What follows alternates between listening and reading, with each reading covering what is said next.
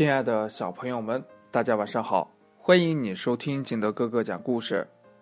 今天呢，景德哥哥给大家讲的故事叫《两个靠垫儿成了精》。话说呀，这沙发是一个好好先生，那么多屁股坐着他，他也不说话。沙发上的靠垫儿嘛，嗯，普通的靠垫儿都是相似的。不普通的靠垫吗？各有各的不普通。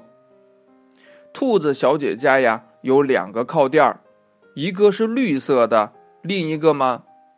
你你说什么？红色的？错了错了，另一个也是绿色的。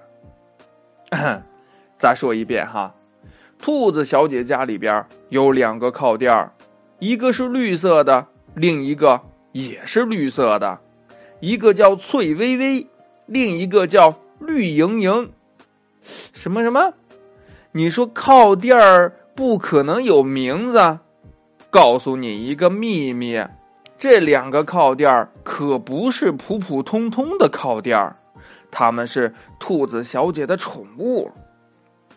这有一次呀，在一个最不想去上班的星期一早上。兔子小姐在家里磨蹭了半天，还是不想出门最后呀，她一把抓起了翠微微和绿莹莹，塞到自己的大棉袄里。这大棉袄呀，变得鼓鼓囊囊的。兔子小姐身上变得暖暖的，这心里呀也变得暖暖的。那天上班呢，兔子小姐开心极了，超额完成工作百分之两百呀。唯一不好的就是，在地铁上总是有人给兔子小姐让座大家呀还以为这兔子小姐怀孕了呢。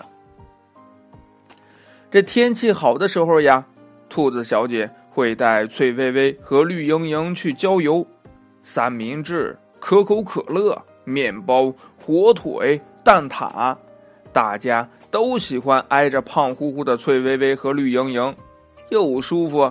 又暖和，翠微微呀，讲笑话最拿手，逗得他身边的三明治咯咯直笑啊，嘴里的火腿、鸡蛋、酸黄瓜，差点呀都掉了出来。这绿莹莹呢，吹牛皮最拿手，那天呀，他本想大显身手一番，不幸的是呀。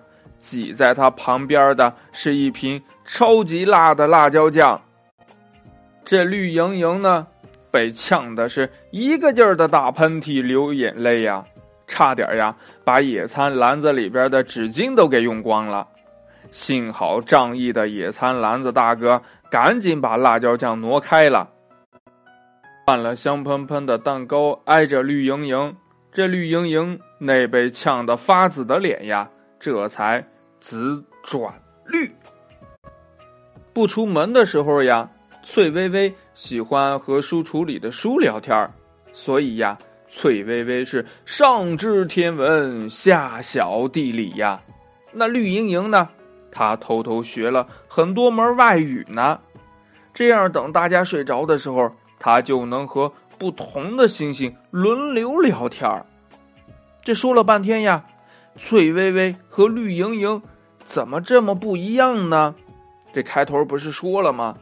普通的靠垫都是相似的，不普通的靠垫嘛，才各有各的不普通呢。那亲爱的小朋友们，你们家的靠垫有什么秘密吗？快把你想到的跟你的爸爸妈妈还有你的好朋友相互交流一下吧。喜欢听金德哥哥讲故事的，欢迎你下载喜马拉雅，关注金德哥哥。同样呢，你也可以添加我的个人微信号码幺三三三零五七八五六八来关注我故事的更新。亲爱的小朋友们，祝你晚安，明天见，拜拜。